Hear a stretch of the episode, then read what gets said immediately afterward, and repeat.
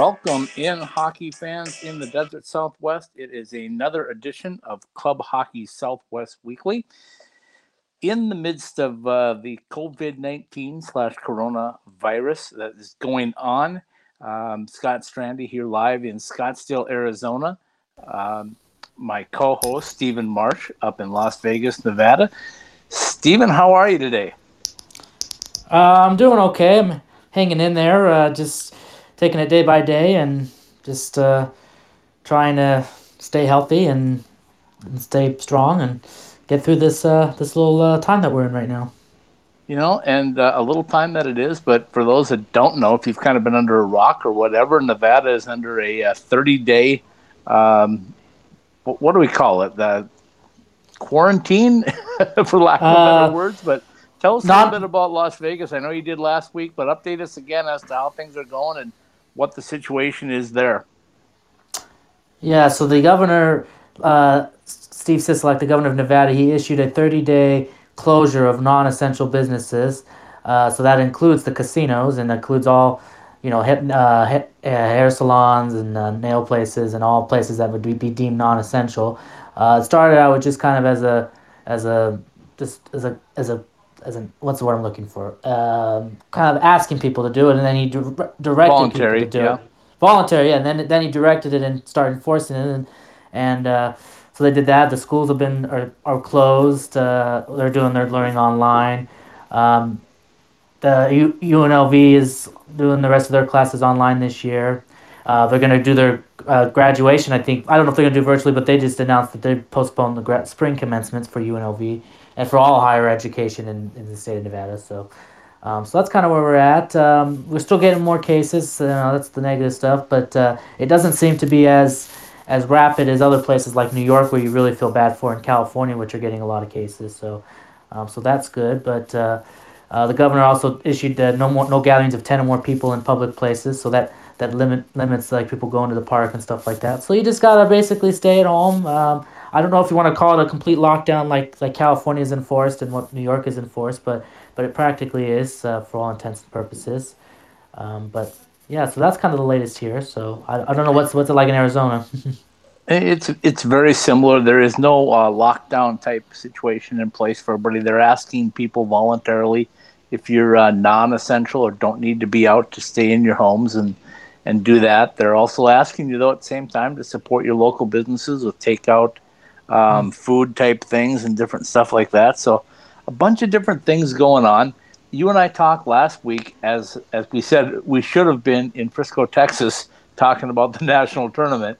That, of course, uh, was canceled. Did not happen tonight, Stephen. We would have been talking about a new ACHA national champion, or a, a possibility. I guess it could have been a repeat, but it would have been a uh, 2020 national championship that would have ended last night in Frisco, Texas. So you know, I guess we can kind of put the uh, ACHA season to bed now, knowing that that didn't happen. And of course, all the postseason awards are starting to come out. We're going to have a special guest joining us at 8 o'clock, who is Tom Callahan, who is the media director uh, for the University of Arizona, also a uh, former play by play guy for the Nashville Predators and the uh, Tucson Roadrunners. So, Tom, a good friend of mine, has been uh, on with me on different things before. Um, and we're looking forward to kind of picking his brain on some different topics. But until we bring Tom on, let's talk uh, a little bit about what's actually been happening. We, uh, you know, we know that the coaches are trying to do their behind the scenes stuff. We know people are kind of wrapping it up. As I said last week, Stephen, I think a lot of people uh, just couldn't come to a closure or reality, and I don't know if that'll ever really happen, but because there's so much unknown, but but right now, I think people are starting to feel like reality is set in, and hey, you know, it's not woe me, pity me. It's it's happened to everybody. Uh, yes, um, I mean it's not something that's just exclusive to them. It's uh, something that everybody's had to go through, so everybody's kind of on the same same playing field um, in that regard. So you just kind of you kind of look at that and and you realize the, the bigger picture of, of why it was done, and you understand understand why it was done, and and um, and it's just you know sports is you know usually the an escape, but of course in this this case uh, sports has been postponed as well. but for safety. And and you realize that you know next year, you, you know it's going to be there again next year. I mean, it's you know there's always next year. Obviously, for some that the seniors especially, they're not going to be able to play next year. You know, they'll move on, but that's the toughest part for them. But for you know, but I mean, it's it's part of it. Yeah, everybody had to deal with it, so it's not like one team didn't. Something happened with one team, and everybody kind of went through this similar thing. So I think as time goes on, you know, it'll you kind of move on from it and just start looking ahead to the to the next season. You know, as I uh, as we go through our shows and we're trying to get into a regular rhythm now, albeit the off season coming up, but uh, doing a professional hockey Southwest Weekly broadcast on Monday night doing the podcast for College Hockey Southwest Weekly on Tuesday night, and then you and I, of course, doing the Club Hockey Southwest Weekly on uh, on Wednesday night. But last night we had uh, had a chance to visit with uh, Greg Cameron from College Hockey News and kind of pick his brain on stuff going on at ASU. The new arena now appears to be well on track. The Board of Regents will meet here at the university or at Arizona State University on um, the second or third of April to uh, kind of finalize the plans to get things going, to get the shovels in the ground, and, and potentially have a new arena up on campus at Arizona State on um, August of 2022. So that's exciting. For UNLV, though, if you uh, were able to listen Monday night, we did have our professional hockey broadcast on. We brought on a former UNLV Rebel, Cody Williams, on his birthday, of all things uh, to talk a little bit about oh, that's cool. his, his trip to uh, to France to play hockey this winter. So, um, you know, uh, I know you know Cody and, and how much he's meant to that UNLV program, but it was really fun to kind of pick his brain and find out, you know, what it's been like and, and really the fact that you could advance from ACHA D1 level to the professional ranks, uh, albeit in Europe. Yeah, that, that's that's cool that you were able to get him on. I'll have to go back and uh, listen to that uh, interview. But uh, yeah, he's he's a great uh, he's a great talent. He certainly had a lot of impact uh, at UNLV and, and had a great great career at UNLV and, and has certainly done so pretty good so far in in, in France. Uh, so it's nice that you're able to connect with him and and and share and be able to relay that to your viewers on on your podcast on Monday. Yeah, and as well as that, I do want to shout out to my co-host on Tuesday night, uh, Paul Hornstein out in New York, who has still been battling the illness. Uh, we we don't know. I think maybe Paul's finding out today, but uh, he was tested for COVID nineteen uh, last Tuesday, uh, a week ago yesterday, and they told him it'd be a week for results. We don't know, but he's been uh, pretty much under the weather. He said the biggest thing that he's had to deal with is just being extremely fatigued, and running a little bit of a temperature, uh, not much after the first day, I guess. But um, so we wish Tom well. He's or uh, Paul well. He's right in the middle of the epicenter of of New York, out on Long Island. So I told him it's probably better that he stays in the house anyway, right now with everything that's going on in New York. Yeah, I, I hope he's doing uh, doing well and uh, hope that it comes back uh, negative and that it's just maybe just a little bug or a uh, maybe a flu is maybe not the not the coronavirus, but um, you know the good thing about it is that most of the people survive it. Uh, the older people, ones with health conditions, are the ones that are most vulnerable. But uh, that's the good thing in all this. You hear all the negative stuff about the new cases and all these deaths rising and stuff like that. But but there are a lot of people that get it and that are surviving it, so that's good. And we're starting to see some looks like some trends go in the good way of in like China and other countries that are kind of they're seeing kind of a, a decrease or something. So that's so that's good. But um, yeah, we hope he's doing. You know, hope he's doing well. Steven, this is so crazy because when I think back just about how all this has happened, uh, back in December, um, I came to uh, Vegas for one of my, my trips and, and saw the guys over at uh, Orleans Arena. And, and it seems like now, light years ago, but that was only the end of December first part of January when when they were playing at the Orleans and starting their run, and, and all this stuff has happened around the world.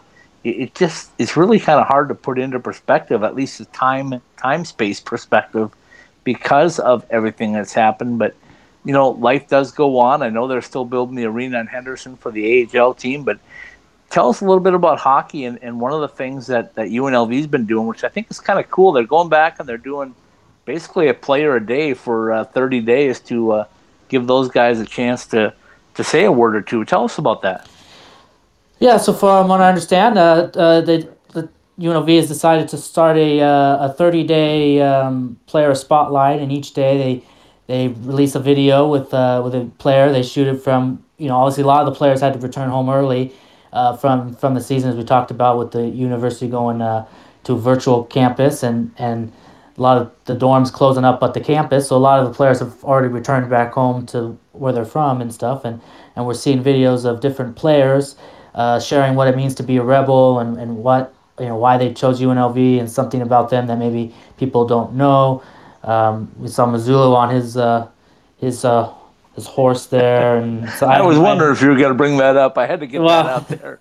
yeah, and uh, and David Anderson, uh, we've had one from David Anderson, and um, you know talks about his I mean, UNLV, and you can check these out on the UNLV hockey Rebel Hockey Twitter account. But uh, um, but yeah, it's uh, it's uh, it's cool that they're still able to uh, we're able to kind of um, share uh, these players and give them attention. Uh, you know, 30, 30 days. So obviously every 30, 30 players. So that's going to be almost just about everybody, unless unless the coaches do one. I'm not sure. I'm, I haven't been as connected with them recently, but but so I'm not sure exactly what their plan is with that. But it's um it's it's a great little uh, feature, and you get to kind of get to know the players a little bit more, and uh, and, and get to know the team, and it gives you kind of itching for hockey here as you're sitting at home and and obviously missing the hockey season and missing being able to follow UNLV uh, as the season ended abruptly, but obviously now it'd be over with it either way. And so yeah, it's just kind of another way to stay connected with the team as as you kind of worked in the off season now and the months to the future. You know, and like I said, talking about this time thing that we're talking about, when I was putting my schedule together back in January for what the month of March and April was going to look like, um, I, am looking at it now and I'm going like, wow, none of that happened. But uh, last Wednesday night, I would have been here to see the Golden Knights play the, and when I say here in Arizona, to uh, see the Golden Knights play the uh, the Coyotes, and then I would have mm-hmm. boarded a plane for Frisco Thursday morning and met you mm-hmm. out in uh, in Frisco and, and done our show for uh, Club Hockey Weekly out there, and then I would have come back and I would have been here for you know an NCAA selection show on Sunday, and then tonight I would have been in Vegas watching the Arizona Coyotes and the Vegas Golden Knights at T-Mobile. And the, yeah. the interesting part of it is, is that um, I don't know if the Golden Knights are doing this or not, but the Coyotes are doing a virtual game, and they're they're playing it up with with their TV hosts and everything like it was like the game was actually going to happen here, you know, in about uh, 17 minutes or so. Mm-hmm. So it's pretty cool that they're trying to stay connected as well as they can. And you know, I think overall, and, and this is from my perspective here in Arizona, I think everybody's taken it pretty well. Players, a management, ownership, they've all just kind of, you know, paused and, if you will, and just kind of hung on to what they have and realized that we're all in this together. And I'm guessing that's the same thing in Vegas for the Golden Knights and everything as well. Yeah, uh, the the channel here for uh, for the Golden Knights, AT and T Sportsnet, has been showing some uh, games from the past uh, history for the Golden Knights every night so you're able to catch up on that. Um, the they've been doing stuff on their social media channels with uh, some of their TV people and and uh, and I think they've also done some things with virtual stuff too. I think with uh, doing games and stuff like that. Or, and then of course the players are are sharing stuff through their social media channels, and you're able to to see to see all that sort of stuff. So and the and the Golden Knights have have stepped up to help a lot of their, their employees and the part time people and the ones that would be working the games on a game that the to, to pay them still be able to pay them for the games that they would have worked. So that's that's good. And the hope is that the games will get played eventually. I don't know as this continues on what will be uh, tonight was as you said was going to be the final home game of the regular season for the Golden Knights against the Coyotes. And uh, it's a possibility they'll still play them at a later date. So we may be May or May or whenever this resumes, and we might still have some games to, to cover for the NHL wise. But uh, it just kind of goes, you know, they, they already announced today that the postponement of uh, the draft and the, the award show and the and the combine, which was not really a surprise considering they will probably start the season here at some point and then they'll go into who knows how long. They're talking about at one point maybe playing into September or October before, or September before, uh, to end the season. So obviously, all that stuff wouldn't take place. Um, yeah, it's uh, it's going to be really strange. Like I said uh, earlier in the show, the uh, one of the things that is going on though is the fact that the construction part continues, right? So I don't mm-hmm. think construction in Henderson has slowed down a bit. They uh, continue to move on, and of course, yeah, so. the NFL is continuing to work on Allegiant Stadium and finish things up there for uh, hopefully a Raiders uh, regular season opener coming up. And of course, UNLV is going to be playing there as well. But then, as soon as things are wrapped up in in, in Henderson, as far as the practice facility for the, the new AHL team and for uh, the general public, I guess, with the two rinks, then they're going to get started on, uh, or maybe they're going to do them simultaneously on that new rink. Have you heard any more about the new 6,000 seat uh, building going in? I haven't. Uh, I think when all this is kind of all this kind of, kind of uh, went down, uh, and I think it put, that probably got delayed. I, I don't know because you know their plan was to build it in a site where uh, where the Henderson Pavilion is now, and I know there was some some back and forth on that with some of the, the residents. So I don't know if those talks continued before all this happened, and I don't know if if they've put a hold on that for now, just until all this settles down, or or if they're still trying to move forward on that. So um, so I'm not sure exactly what I think that's still their plan, but I don't know if if it got delayed some uh, because of all this. So I'm not really sh- too sure. All right, let's take one quick break, Stephen. We'll come back and give into a little bit more uh, ACHA talk in just a minute. We'll hear uh, a quick word from our friends up in Vegas at Jessie Rae's Barbecue. I can't wait to get to Las Vegas and check out the fortress. Going to see the Golden Knights? No, stopping at Jessie Rae's barbecue for lunch. Oh, that fortress. That combination of brisket, hot links, fries, mac and cheese, surrounded by a fence of ribs. I'm in. Exactly. Jessie Rae's barbecue. Located at 5611 South Valley View Boulevard, right behind the Mandalay Bay Hotel. Check out their pulled pork, smoked chicken, or the fall off the bone baby back ribs. Jessie Rae's Barbecue has been voted the best barbecue in Las Vegas two years running.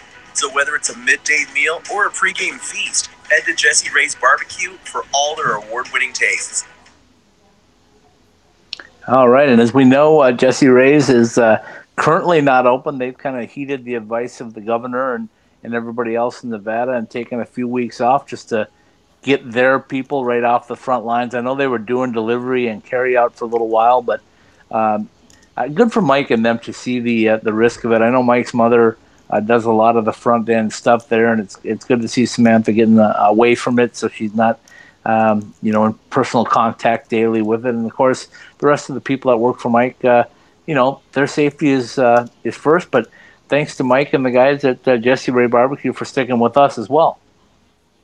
Yeah, that uh, uh, I've never been over there yet, but I'm hope to get over there at some point and eat some of their food. But yeah, a lot of the places are still uh, open for uh, for takeout and delivery. Of course, yesterday they encouraged people to go and, and support the businesses and and uh, restaurants and get call it the Great American Takeout and get your get your takeout food. So they're still doing that, and of course, grocery stores and all those are still open, and they're in the front lines, like the healthcare workers and first responders and everything. But uh, you know, the grocery stores are open; those are usually still packed with people, so they're they're still dealing with people, even though we're supposed to stay away from people. They're they're still having to interact with uh, people as distant as they can be, but.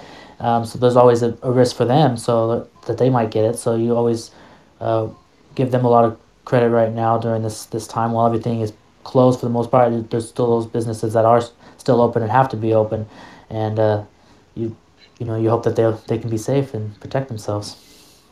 You know, we'll get back into ACHA talk in a minute, but I do want to give a little shout out to the people of Vegas because you know in the five years that that I've been doing this, I, I've had the opportunity to see some really fortunate and some unfortunate things, as you know, living there and being a, a Vegas native.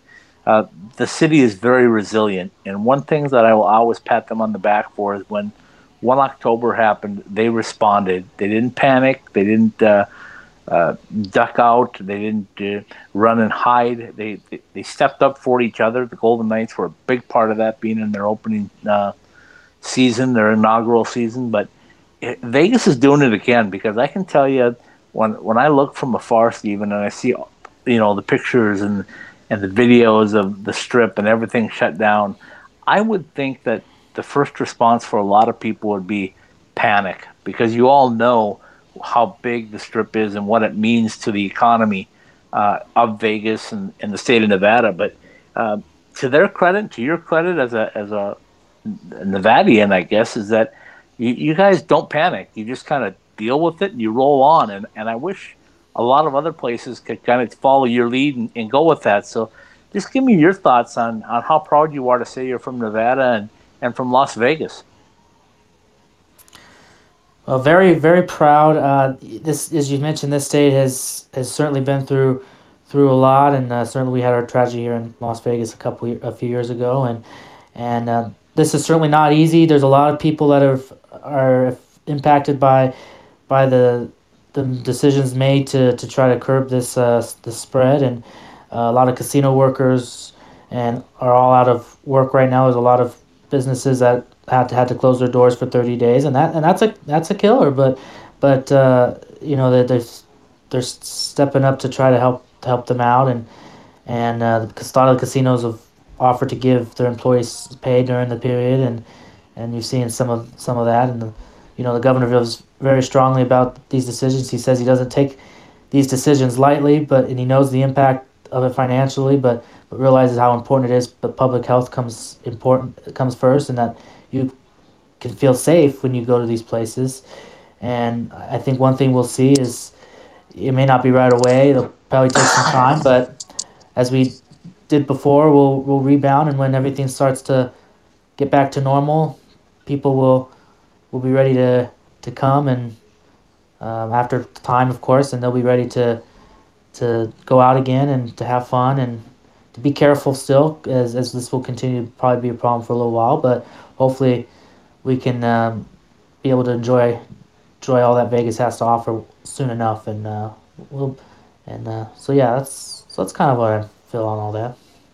You know, and on you know on the other side as well with our professional sports teams, I've been I've said this before as well that I uh, really think the NHL took the right move and and used the word pause. They didn't jump out and say cancel, postpone.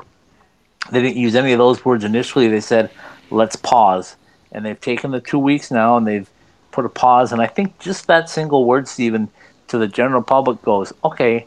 It, it's like a break, right? It's like um, an all star break or or an off week or or something like that. It's not the the scary word that you would say like it's canceled, it's over, it's done. And I think, you know, I know some leagues had to do that as we talked about last week with like the NCAA and the ACHA. They had no choice, right?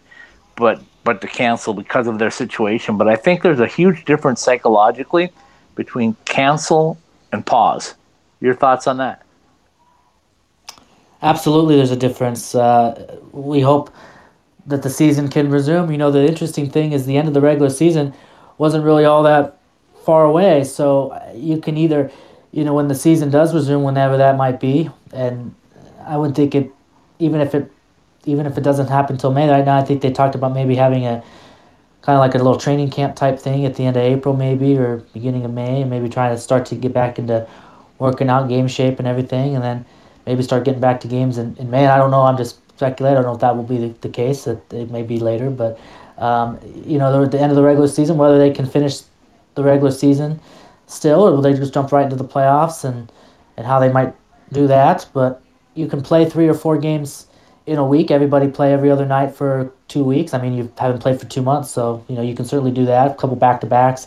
You can you can finish the regular season in a week or week or so, and then you get into the playoffs. And I think it'd be good for teams that that are in the playoff race to have some games to, to play before you get right. If you're just going to go right into the playoffs and say, okay, here are the teams that are in, the teams that are in the playoffs as of before the pause are going to be in the playoffs, and then you got to go right into the playoffs. You talk about rust, so it'd be good to actually still have some some regular season games to, to finish off and to, to, to rust off, just like you have preseason games before you start a regular season. So um, I, I think it'd be important to have those 10 or 11 regular season games still before you get into the uh, into the playoffs. So, but you know, I think it, it, the one thing that'll be interesting is they play games into July and August. You have to check for building availability and stuff. But a lot of arenas have certainly emptied out because of you know a lot of events have had to cancel the last couple months. So, but you got stuff that's planned for the future. But you got to work around that. But and the ice conditions in the summer, you know, obviously they they're not intending usually to play hockey in the middle of the summer. So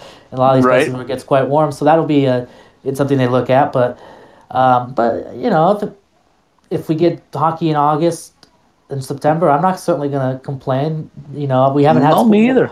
so we, have, we haven't had any sports really for the last little while. So if you know if we have to go right up with baseball, we don't know what baseball's going to do when when their season will start up, and basketball too. I mean, so uh, when it starts up, we'll be ready for it. So it's just a matter of, of when it will start up. But I, I think they want to play out the rest of the season all the way through. So uh, I think they can do it. I, I think there's certainly the the way that's set up and everything, they, they certainly can, can do it. And if that that means a very short off season this year, then you know everything will kind of even back out. The Olympics are not happening this year, so there's that's maybe one thing that you can look at. Is Right. Maybe something that makes it a little bit easier because NBC, which does the the playoffs for the NHL, they won't have to worry about having Olympic programming this year, so that might make things a little bit easier for the NHL to be able to and for uh, basketball too for the NBA because the NBA usually would go and play in the Olympics, so players would go over there, so they won't have to worry about interference there. So that actually probably makes things the path a little bit even more easier than it would have been before. So um, for the for the for that purpose too. So All right, so let's get back to talking club hockey. Uh, our guest Tom Callahan running just a little bit late. He just sent me a message saying he's battling traffic. So there's traffic in Tucson, so nobody's uh, locked down there to the point where he can't get through. But he said can't he's say on that his you can't uh, can't say that here about the traffic here, man. It's it's easy to get around here right now. Well, in in the Phoenix metro area too, it's crazy. I, I just don't know why people don't stay home, but you know, whatever. I guess everybody is going to do their own thing. I prefer to uh, to wash my hands and use sanitizer and stay home and shower twice a day, and maybe go a little bit on the overboard side. But that's uh, that's my choice. So uh, I hope other people do heed that as well. Okay, ACHA hockey. Uh, we talked about what it meant for the seniors, right? I mean, this is an abrupt end to their career, things that they'd worked on uh, for a long time, if not much of their life, to be able to go to a national tournament. Didn't happen. But all things considered, as far as all the different leagues, they maybe came out the the if you can say this, the the best because NCAA hockey would have still been uh, entering their playoff weekend this weekend, and then uh, going into uh, a national tournament in two weeks. But ACHA now is done, and they can regroup and they can reset themselves. So, so just your thoughts on on the the ACHA thing and how things are going. We had Coach Berman on last week, and he told us, yeah, he's like, you know, as soon as he can start doing what he needs to do on the road, he's going to do it, right?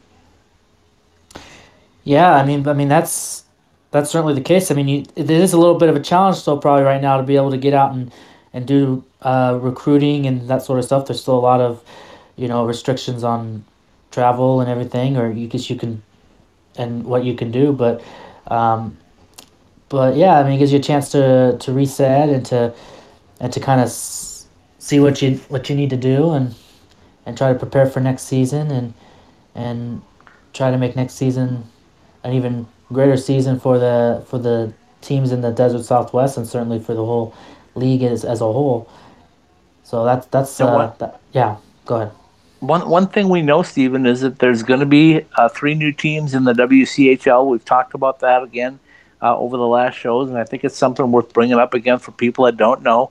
UNLV, Grand Canyon, and the University of Utah will now be a part of the WCHL, which is really, really good, I think, because A, economically, it brings in a bunch of teams in a geographic region, which makes bus travel so much more effective and cost effective for all the teams.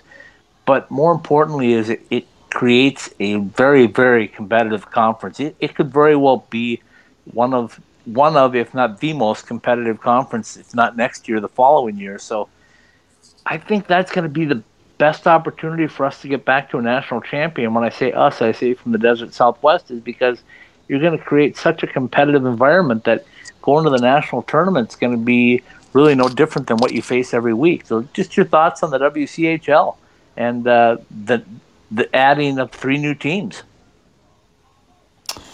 Well, WCHL has been uh, has been a great conference uh, for a while. If you look at the the past there, and obviously you had uh, Arizona State, the one that's at the NCAA level now. They They of course won a national championship at the ACHA level, and and of course you had Arizona, who's usually right up there, and you got I think we had what three or four teams in that conference, or we technically, you know, not technically, but if you look at it from uh, uh, what what they would be in the conference this season in in the in the in the picture, and he actually had I think he had some other teams that are not in our geographic region that are in that conference that made the tournament as well. So, uh, so you get a lot of teams from that that conference that that make the tournament each year, and and that just shows you the level of skill and talent that that you have. And now you have teams like UNLV who are who is continuing to be on the rise, I think, and AS, ASU is certainly well improved from uh, the season prior than the one that we just finished, and and uh, they made the they made the tournament field, and and uh, it's just gonna make it better. And I and I think the the, the travel will be will be good too. It won't be too extraneous for uh, a lot of teams now, and and for the budget because a lot of it has to come down to the money and the budgets and and what the cost of everything is, and that certainly will make that better too. Um, and so it still gives you a chance to play but good competition.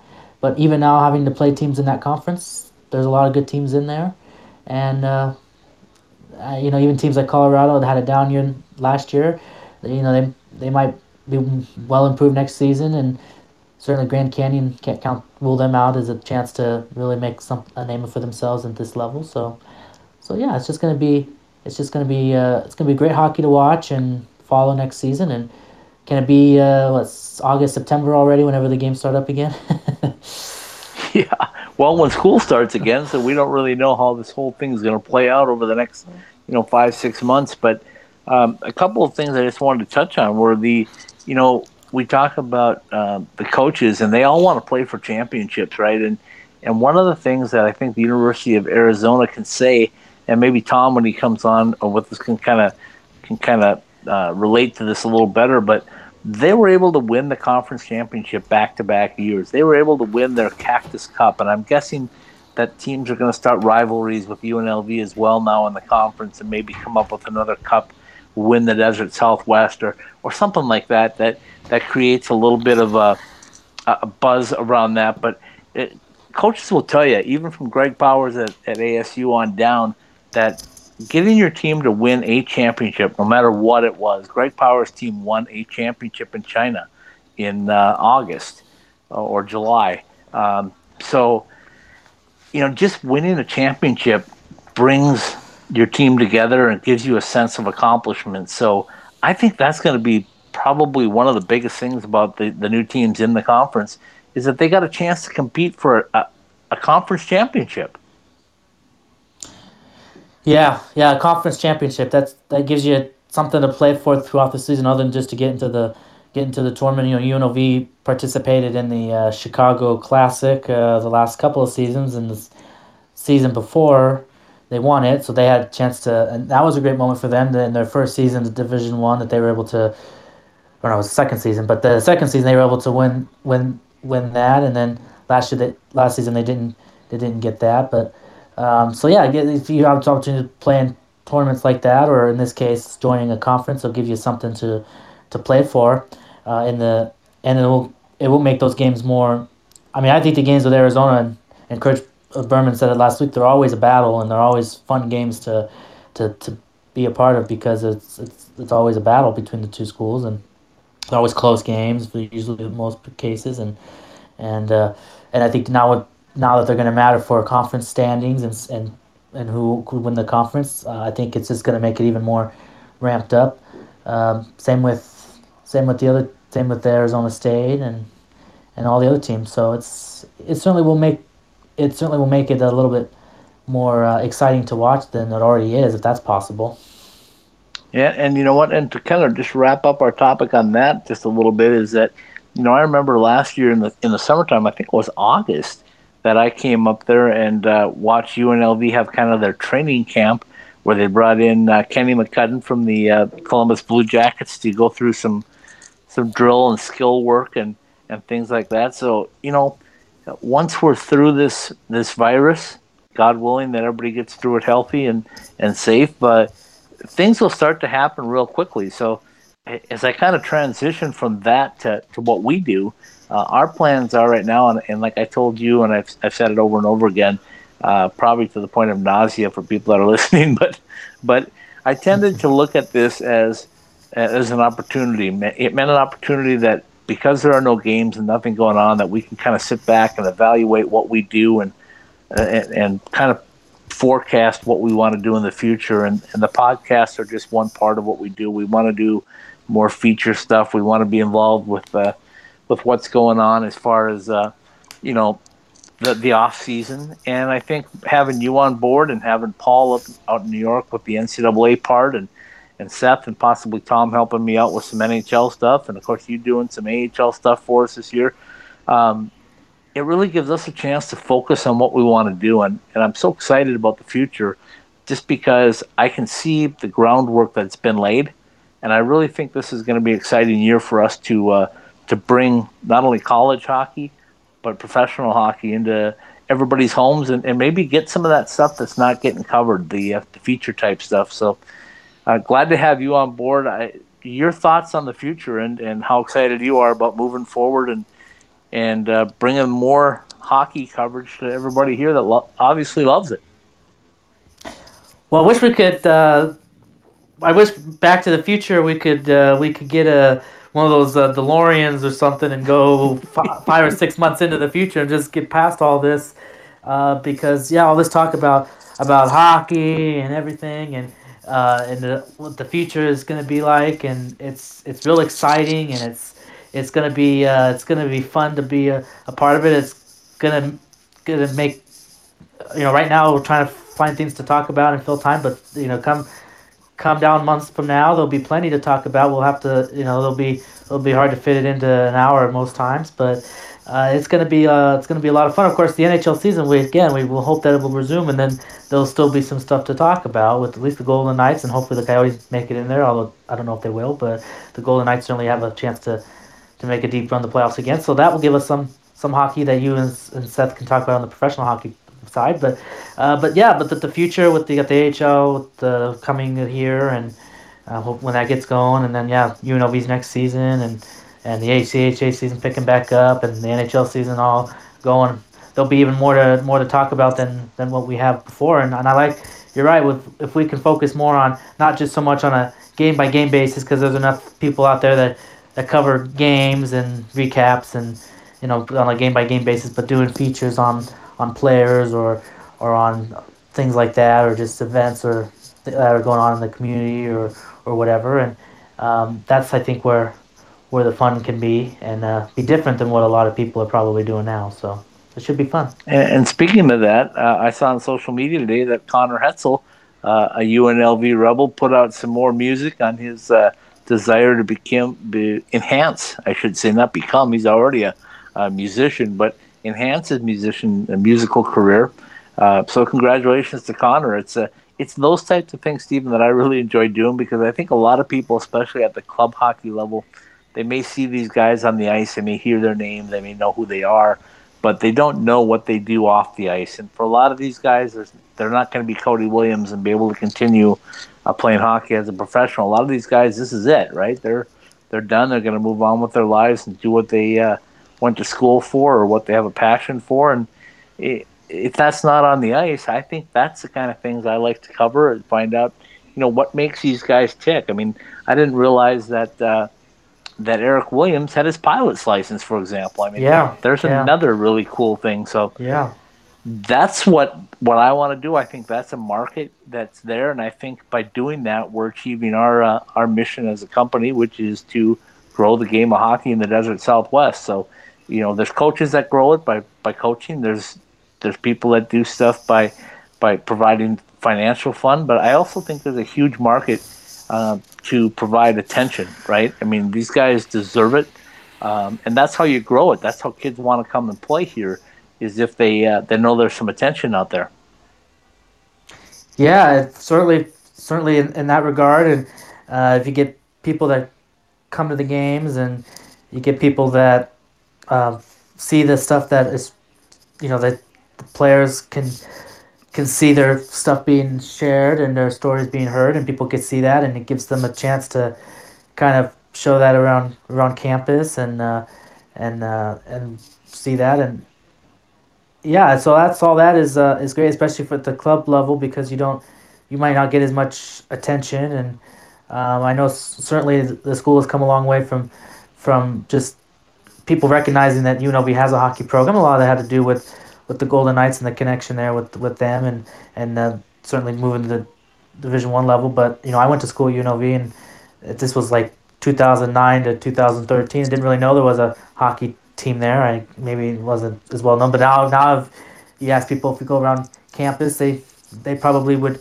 would know, but there's still probably a lot more people that could be familiar with with UNLV and know that they they have a hockey team and it's pretty good team. Yeah, it may not be NCAA uh, like the like the Running Rebels or the UNLV football, but they they might be in some cases they're play better than the football team. Uh, certainly, the football team has certainly struggled and and uh, they have a hard time getting people to go to their games. And UNLV is able to pack every night for the most part, so uh, that says a lot right there, and, and certainly get, puts a lot of eyes on the athletic department and and uh, and certainly um, those that here in the in the Vegas uh, media that fo- follow that tries to give attention to different things, but there's a lot of factors in trying to pull for attention with the media. There's so many different things going on here in, in Vegas, and certainly the Raiders will be another facet of that. But but yeah, having having sites like like yourselves and others, and that that just cover certain demographic of hockey and in a certain time frame and certain group is certainly certainly gives players another outlet to to share their talents off the ice too, as well as on the ice. Well, what I can tell you is I have uh, multiple things going on around me.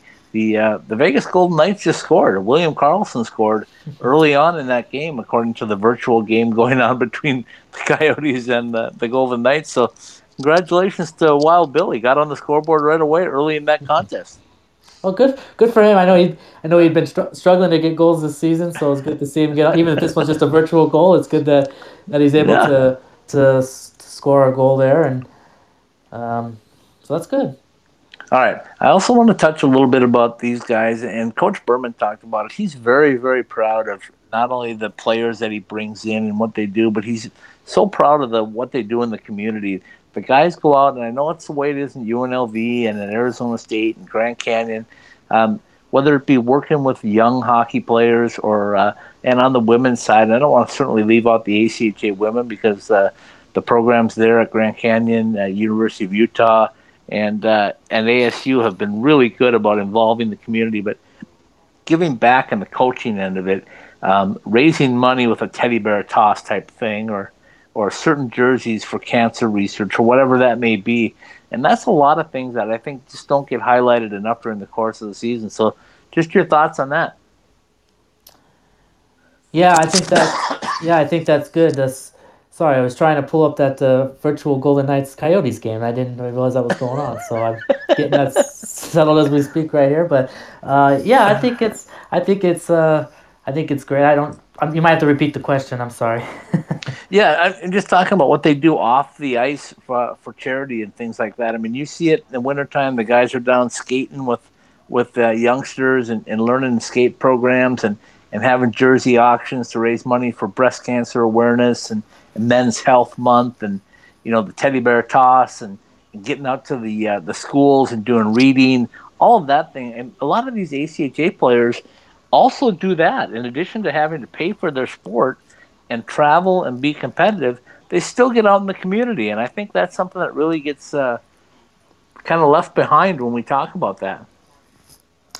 Oh yeah, absolutely. I I, uh, I agree with that. I mean, they, they, do get out in the, the community a lot. Uh, UNLV certainly certainly does that. I know we had Nevada Reading Week, which is a big deal here, and I know that UNLV players uh, went to a couple of the schools, I think, and uh, and they um, they read to some of the, the students, and we UNLV certainly does certain uh, promotions throughout the the year. Back in February, they had the uh, first responders and military uh, appreciation weekend, and wore special jerseys for that that were auctioned off, and and um, p- portion of the proceeds went to different uh, different charities within, within that that realm. So, um, yeah, certainly certainly UNLV tries to do their part to to be a part of the uh, help out in the community as well, and that certainly helps uh, the brand of hockey that you're trying to establish, and uh, just as a, from a UNLV and from a perspective there, but also from the ACHA that you have these teams that that take that stuff seriously as well, and and you know it's all about a lot of it's about money. So you're, you're trying whatever you can to promote yourself and to brand, but you're also trying to give back to to those that that are help the community and help help uh, help you out and and uh, that's that's what it's all all about. So uh, yeah, I, I I'm glad that that sort of stuff happens at the club hockey level as well as at the top level.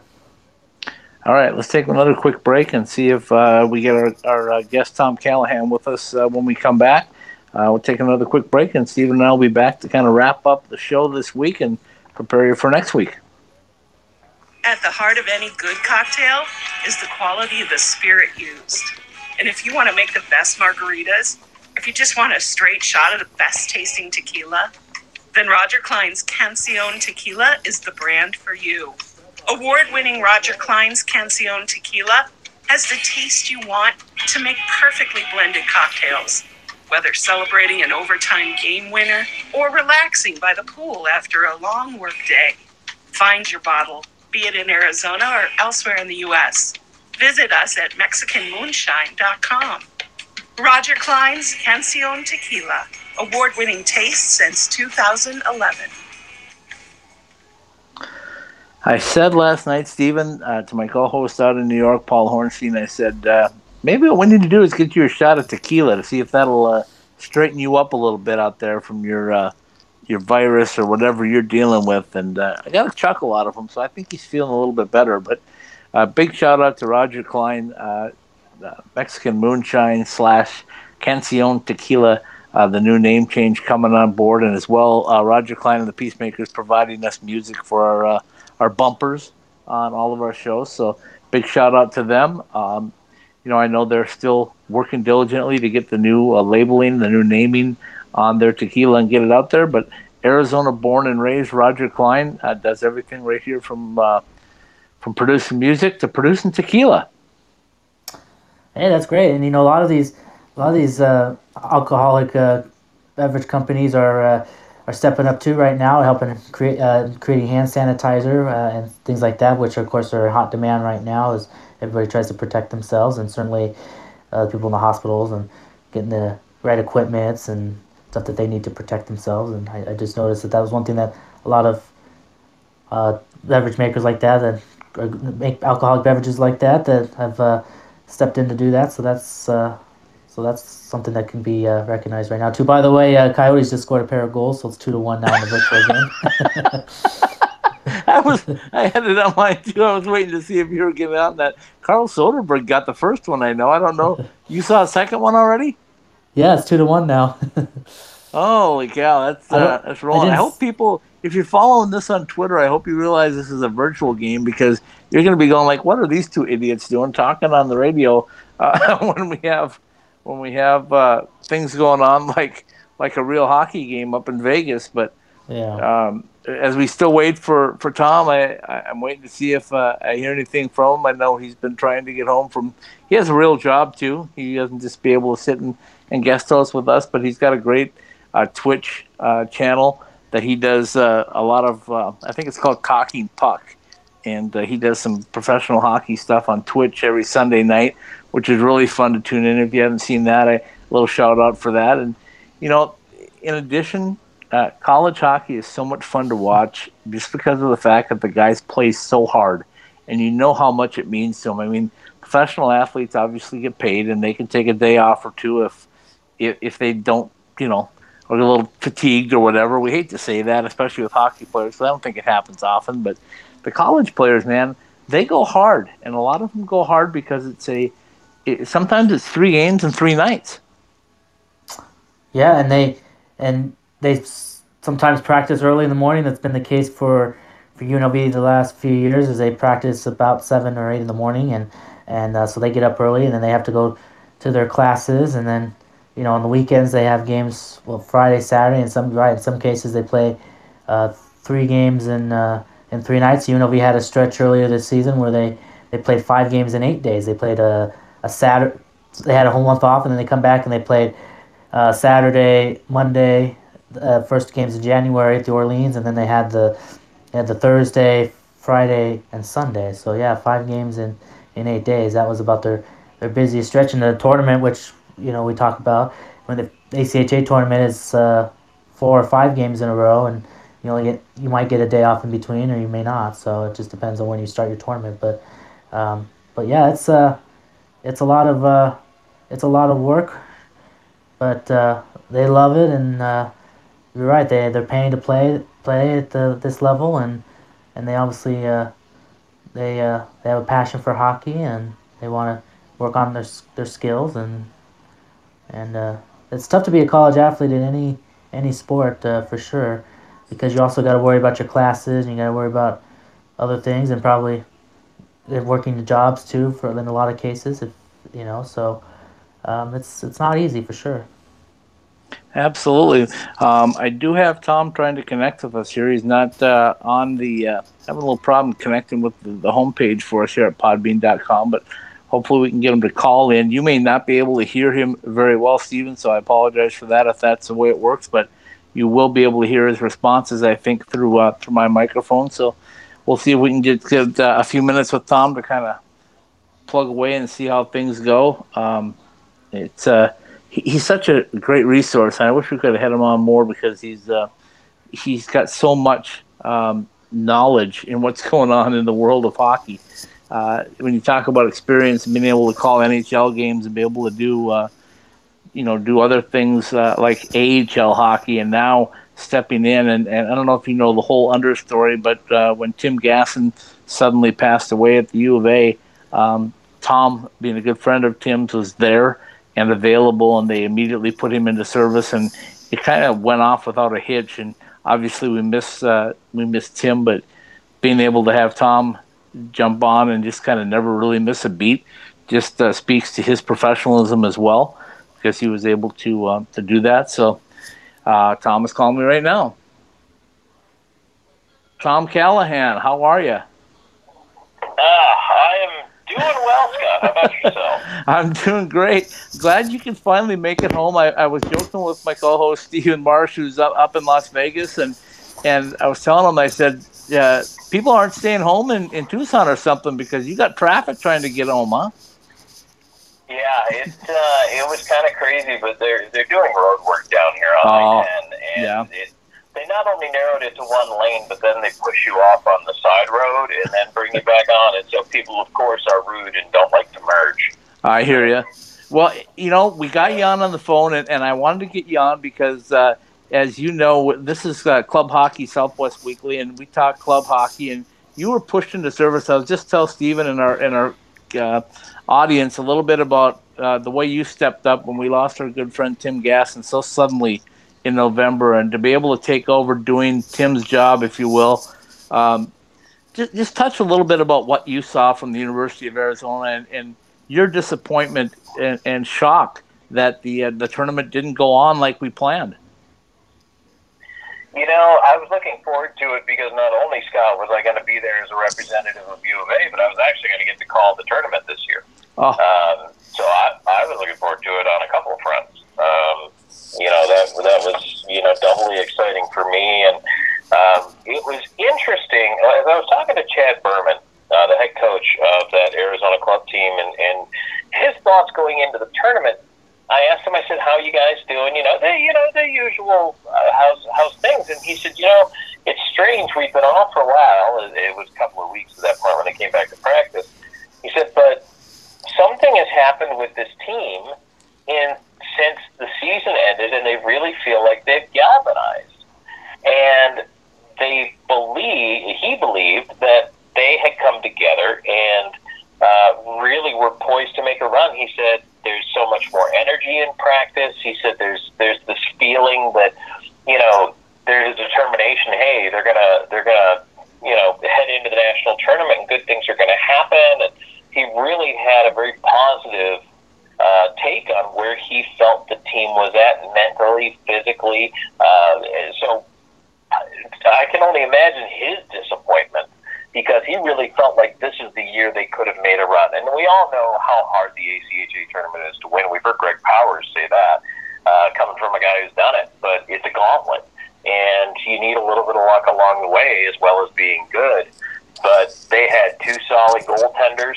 They had added depth, uh, a couple of guys uh, that they transferred in in the winter window, but also got rid of some guys who just didn't want to be there uh, and didn't want to be a part of the program. And it made the room smaller, Scott, but I think it also made it better and tighter. And I think that was a lot of what he was referring to as well towards the end there, is that this team felt like it had come together and hit its stride. Uh, and they showed in two pretty good wins over Arizona State at home to round out the year that they were a force to be reckoned with. And we can only wonder what it would have been like um, and what that team would have done. But you know, it's it's tough. Um, uh, this is what it is right now, as far as you know, national health concerns go and international health concerns, and we're all better off not going to Frisco and, and being there with a bunch of teams and, and you know people from all over the country, and that's just like an incubator for for viruses and bacteria and all kinds of other stuff. And I, speaking as someone who's traveled with a pro hockey team on and off for 15 years, so yeah, probably probably for the best health wise, but certainly disappointing for U of A and, and what they could have done this year. Yeah, I was just mentioning to, to Stephen before you came on, uh, Tom, that it, you know it's it's all happened so quickly. I, I look back in January when I was putting my schedule together for March and, and April with college hockey at the ACH level and then the NCAA level and all the things that I had planned to do, and all of a sudden, poof! In a matter of about 24, 48 hours, they're all gone, and and that includes the NHL and the AHL as well. And and one of the things I want to talk to you about with all of your professional experience was uh, we haven't really had a chance to plug you for information on your thoughts on the growth of the AHL in the West. I mean, the Tucson Roadrunners. Now we have a Vegas or Henderson team coming in, and then a year from now we're going to have a, a, Palm Springs team coming in. It, did you ever think that that was going to be something you'd see at least this quickly? You know, and it's funny, Scott. I uh, I honestly thought when this whole thing was coming down that eventually AHL West, if you will, was not going to be what it is now. I thought it was going to be its own separate league, right? Um, because the owners said, "Push comes to shove, we're going to take our hockey stick and go home." Uh, and I honestly believe that was the course towards which we were all headed. And, and I know some people balk at that idea, but they were serious about reducing travel costs, reducing player costs. The whole reason they wanted to be out in the West was so that they could not. Uh, you know, and, and look, logistics. It's so much easier to get a guy from Tucson to, you know, Phoenix or look, Henderson to Vegas? Are you kidding me? Or like the San Jose Sharks, they're in their own building right. with this team. so, I mean, the guy packs his bag and walks down the hall. It's not hard. And that's what these teams wanted. The, the Sharks, I heard an estimate that the Sharks saved roughly $3 million their first year of having the Barracuda in the building. Wow. And bringing them over from Worcester. That's not chump change because a typical player development budget is $4.5 million, maybe $5 million. So, um, you know, to talk about it in terms of real dollars, to save three million of that, because call ups, you're not paying airfare, you're not paying per diem, you're not paying hotel, you're not paying any of that stuff to put this guy up uh, or send him back. You know, and that's one of the things that gets overlooked is all those ancillary costs that go with it. So, um, you know, the other and the other point I wanted to make is I think people forget about the success of the West Coast Hockey League, the old right. WCHL. Yes. Which stretched from San Diego to Alaska. Um, and before the ECHL became a bi-coastal double A hockey league, the WCHL was a pretty darn successful venture. People liked the game. They went out to go see it. It did well. Um, yeah, I, I didn't have any doubt it would work. Uh, but again, I thought it might be its own league at this point. But the AHL finally said, okay, we're going to put in this rather fan confusing, complex solution of percentage points for playoffs because the Western teams still play fewer games. Um, outside of that, I mean, for whatever reason, that was a hard concession for the AHL to make, but I'm glad they made it because it really has helped balance things out uh, league wide. And, and I think it's it resulted in a tremendous product. So that's the future. Um, I, I want to also pick your brain and, and kind of let you wrap things up on this, but to tell me just your thoughts on the way the NHL, the AHL, and professional hockey in a whole has handled this. I, I told the audience, I told Steven earlier that uh, I'm really proud of the fact that that the NHL came out and said we're going to pause the season. We're not going to cancel. We're not going to dead end it. We're not going to, you know, postpone it. We're going to pause it because I think that one word, Tom, gave gave everybody in the public a sense of okay, this is a break. This is uh, something we can handle. It, it, you know, I know the NCAA and the ACHA had no choice; they had to cancel. But just your thoughts on the word cancel versus pause. Am I out of my mind on that, or or what do you think about that? No, I, I know that building availability has been submitted in both the NBA and NHL buildings uh, to the league offices all the way through the summer. So uh, all the way through to August at the very least, building availability is there. The leagues have it, uh, depending on what the consideration is uh, for uh, the phrase that everybody's using right now is flattening the curve um, with this virus. So they are there are contingency plans in place. They want to play the games because they represent money. Um, at this point, with you know, depending, I'll just say 10 to 15 roughly games for teams in the NHL. Coming back, if you're the Ottawa Senators, to have a two week training camp and then play 15 regular season games that don't matter doesn't make much sense to me. Uh, I think what does make sense to me is teams that would be in the playoffs uh, you end the regular season, and speaking of percentage points, that's how you decide who makes it in, uh, who gets a spot. Win percentage at this point, not actual points, because everybody's played a different amount of games. But then you bring those 16 teams back, and you do play for the Stanley Cup. If health conditions permit. Well, you can't do that without planning. It takes the NHL the entire summer to work out a schedule. They also then have to work out, Scott. If they come back, let's say they do a training camp late June, play July, regular season, August for the playoffs, into September, you award the cup at the end of September, take October off, and come back in November. Well, now you have to have a short regular season schedule for next year, too. And you've got to figure out when you're going to do camp, what building availability is, how many games you're going to shorten it by, or do you push the season longer into July? Those are all things. So this year affects next year, too and you have to have all those contingency plans already laid out, and I'm sure they do. So what's going to happen is when they get the all clear to resume, they will have a plan out in the public pretty quickly. There's not going to be a whole lot of guessing here. They have their contingencies just depending on when this happens. I'm sure they also have a drop dead date. And if it pushes out to, I, and I'm just making this up, I have no confirmation of this, but say July 15th, I don't know that you could play the season after July 15th. And maybe you just got to suck it up and move to next year. True. Very good point, Tom. Uh, give a shout out to what you do because uh, Talking Puck is uh, is a great uh, Twitch show, which I, you know I give you a lot of credit for that because that's a lot of a lot of fun to watch to see you and your guests and, and co-hosts doing that show.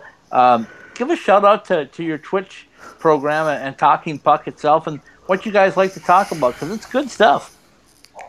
Well, uh, we do. And so for those who might be interested in joining us on uh, Sunday nights at 9 p.m. Eastern, 6 p.m. Pacific, what we do is we just talk hockey. Uh, it's myself. I'm the, for folks who may not know, I'm former voice of the Nashville Predators. And, and I'm also joined by the former voice of the Colorado Avalanche, uh, Mike Haynes. He is on with me, and we do uh, just a roundtable type discussion on Sunday nights for about an hour. We take questions from our audience who participate in the live chat, uh, and I'm very active with the live chat, and I'm always, you know, checking the comments and reading and, and bringing up our topics. And, you know, people have questions. We do our best to answer them, uh, but it's not reviews of games. Anybody can give you a box score and a couple of highlights. What Mike and I do is we talk about the issues, and we we have different opinions on things. He and I. Sometimes we agree, sometimes we don't. Um, but we also sprinkle in some stories of our time in the league, and, and we've been around. Mike's won a couple of cups with the Avalanche through his years with them, um, and you know we still have our fingers on the pulse of what's going on in the world of hockey, and, and we love it. Uh, and you know it's it's something that I think is more relatable than your typical talking head show because we're fans of the game just like everybody else. We love it. We were able to make most of a career out of it. Obviously, we're not done yet um, but we just enjoy it. And so we're on Twitch uh, and we're on YouTube, and hopefully coming soon to Mixer. But it's Sunday nights at nine o'clock. You can go to talkingpuck.com. Uh, that's kind of the, the main website for everything, but it's twitch.tv slash talkingpuck. Or I shortened up the YouTube link because YouTube is all alphabet soup. right. So I made a short one that's just uh, bit.ly, bit.ly slash talkingpuck. Well, that's uh, that's fantastic, Tom. I, love to see it. I love to watch your show. Uh, keep it rolling. The hockey season, I believe, is is just going to be paused and it's going to roll on. I mean, that's my gut feeling. I hope that I'm right. Um, and then I think everything's going to be condensed. And when we look back at this, we're going to say, you know what? The NHL was ready for this. The AHL was ready for it. The uh, the ACHA, as I was telling Stephen earlier, is they may be the most fortunate of all because they lost their national tournament, but it really doesn't affect them much through the summer months because they can pick it up and get rolling again the next uh, the next college academic year. Right, and uh, you know that's going to be one of the nice things for them to, to kind of get things going. And uh, I'm looking forward to it, Scott. I mean, who knows where you know life takes all of us here over the next several months? I'm sure there's going to be a lot of ups and downs, but um, you know they continue to build in Arizona. Arizona State continues to build as well, both at the club level. Which, by the way, shout out to Tate Green and the job he did this year. Um, holy cow, he turned that program around night and day different uh, from walking in the door. And you and I, when we were talking to him last year, he he still had the gloves on up to his elbows and the crease cleaning solution and the mask and the and the soap and the bubbles and everything because he knew he had some scrubbing to do. He's been doing it, and this year it showed. So. Um, that's going to be a great program too, and a challenge for the, the Arizona Wildcats too for years to come. And you know, in addition to that, uh, Tom, and I know you saw Grand Canyon battle uh, U of A pretty, diff- pretty, pretty uh, fiercely, I would say, uh, all season long, and, and their program uh, growing as well with what Danny Droy doing there. So, shout out to them. Also, shout out to the new uh, teams coming into the WCHL with UNLV, uh, Grand Canyon, and Utah joining the conference. I'm sure that's going to be exciting as well.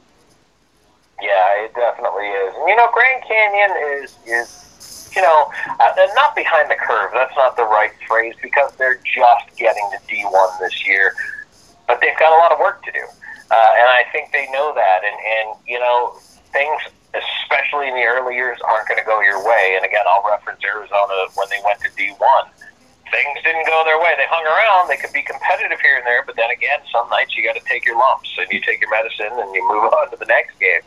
That's where Grand Canyon is. Until they're able to build that program up a little bit more, it's going to take them a couple of years.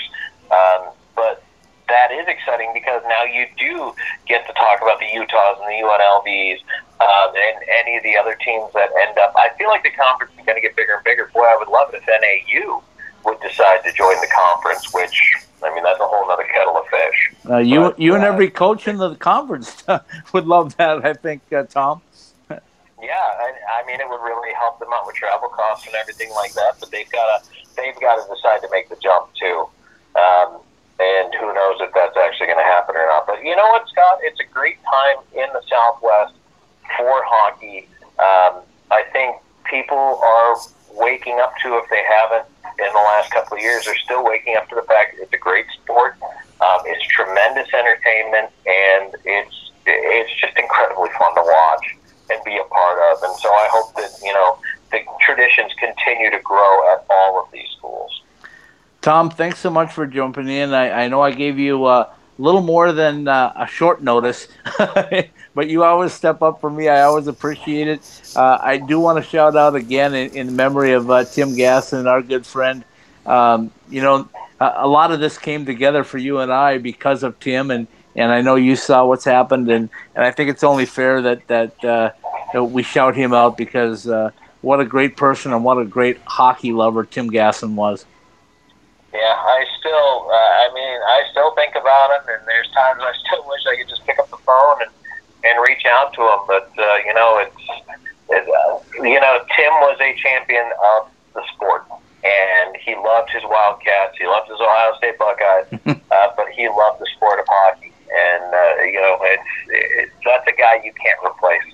And so, yeah, I'll, I I still miss him, and I know I, I always will. So, and uh, and and one other thing too, and I, I want to tell folks who listen to this podcast and, and Scott to follow you or follow me. Like we're always on Twitter. You and I are very accessible on Twitter. So if you want to follow us on Twitter too to keep this discussion going and be a part of things, I certainly welcome you to reach out. I'm at Callahan on air. Uh, and I know Scott, you know, you you have so many things going right now. It's unbelievable the amount of stuff you're doing still. Um, but you know, I, I just love talking about hockey. I love talking to the fans, and you know, it's it's kind of a rough time for all of us right now. So if anybody just wants to to chat, hey, you know what? reach out. I'm, I'm on Twitter every single day. I check it every single day. So I hope to hear from some people who just need somebody to talk to. All right. I'm going to end it with this, Tom, is that uh, Coach Berman told me last summer when I had a chance to visit with him when he was going through his health problems that he, he, he changed his philosophy. He looked at uh, adversity as an opportunity. And I've been telling people that ever since I love that phrase. And I don't think anything stands out more than the adversity that we've all faced and certainly right now, no better time to say, uh, look at this adversity as uh, opportunity and do the very best you can. Tom Callahan, thanks so much for joining us. We're going to have you on many more times, and uh, please believe me, my friend, we're gonna we're gonna get through this all. I, there's no other way but forward, Scott. That's all we got. Thank you, Tom. Have a good evening. Okay. All right, Scott. Take care. Stay healthy. All right. So, uh, folks, you had a chance to listen. We ran a little over tonight. Stephen, you still there with me? Yes, I'm still here. I hope you could hear the conversation. I feel bad I couldn't interact it. Uh, Tom had some problem getting onto the uh, the show link, but uh, we did have a great conversation. I hope you're able to hear it. No, I did. I, I heard heard it pretty well, and uh, it uh, a lot of great insight there. He's somebody that obviously knows knows hockey very well and provided a lot of great insight there, and so it was uh, it's good that you're able to to get him on and be able to talk with him for a few minutes. All right, let's uh, let's close the show out tonight, Stephen, by talking a little bit about the uh, the future. Like I said, uh, we'll be back next week. We're gonna uh, try to work on getting some more guests. I reached out to some other the coaches. I think uh, if we can get more coaches on, assistant coaches, um, maybe some decision makers. There's some things going on uh, at U of A where they're going to be hopefully presenting something in April to get a building of their own. There's a new building coming at Arizona State. There's the things happening up at UNLV. So we'll we'll try to, to stay involved with that and keep going, and do what we can. Um, but hopefully the uh, things just keep rolling, and, and more importantly, everybody stays safe and gets better, and certainly up in Vegas as well. So, Stephen, thanks for joining me. You got any last words for our for our audience? Uh, no, it was great, great show as always. Uh, I should mention the winner of the simulated game, five to two in favor of the Coyotes. so the Coyote fans will be happy to hear that they uh, they won five to two in in uh, Sim City as they tweeted out the Coyotes did. So there you go. I love it. Keeping track of the of the simulated game going on. All right, folks. Have a great evening. For my co-host Stephen Marsh up in Las Vegas, Nevada. This is Scott Strandy from Scottsdale, Arizona. Have a great evening. We'll see you next week on Club Hockey Southwest Weekly. Be safe, everybody.